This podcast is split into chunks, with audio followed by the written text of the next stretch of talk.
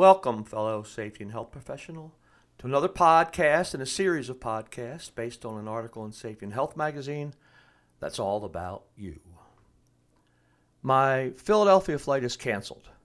A powerful winter storm had hit the Northeast, leaving the Las Vegas airport filled with disappointed travelers.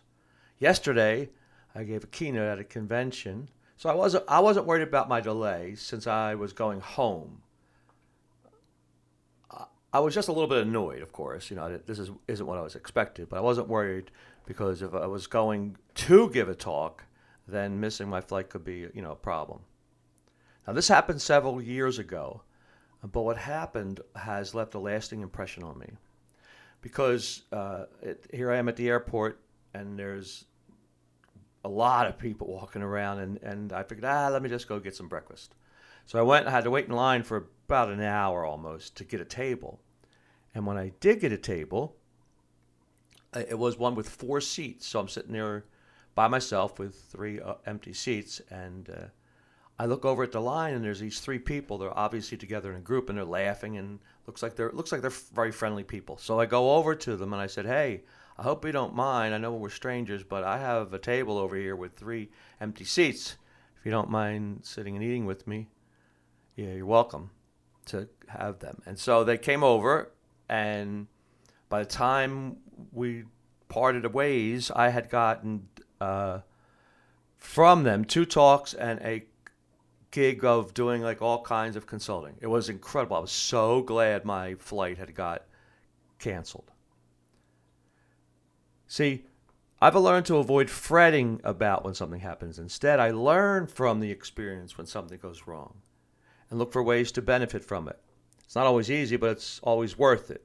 So, here are a few tips on how you can uh, better handle or how you can make negative experiences uh, be sometimes even opportunities. First, don't give in to your negative thoughts.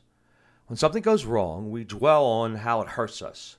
That's fine for a moment, but to give in and dwell on your misfortune is counterproductive and will rob you of the pleasure you could experience with positive thoughts.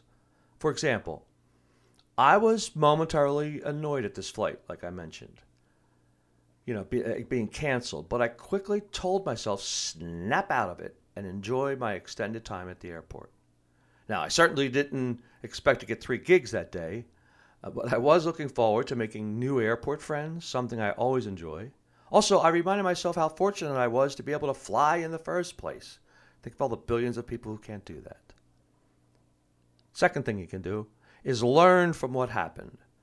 Sometimes there isn't much to learn when something goes wrong. For example, I had no control over the weather and the date I was traveling, right? I, I, I could not do anything about them.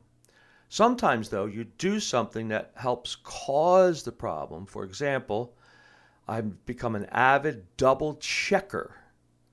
You'll see, because of my past mishaps, which is only once that I have to wake up late and barely make it to a talk. I mean, I'm talking, this was horrible. I, it was a keynote. And after that, I learned I double check my alarm to make sure I've set it to AM and not PM. However, what you can learn from every situation, I don't care what it is, is that ways that you can handle it differently, better. Uh, for example, if someone does something, say a coworker, family member, whatever, uh, that makes you upset and, and, you snap at them, uh, there's something you can think about and, and make changes or at least be more aware of that. You know, I mean, after you apologize, if you do, uh, then think about what was it? Why did I do that? Maybe was it a stressful day? Maybe you were tired.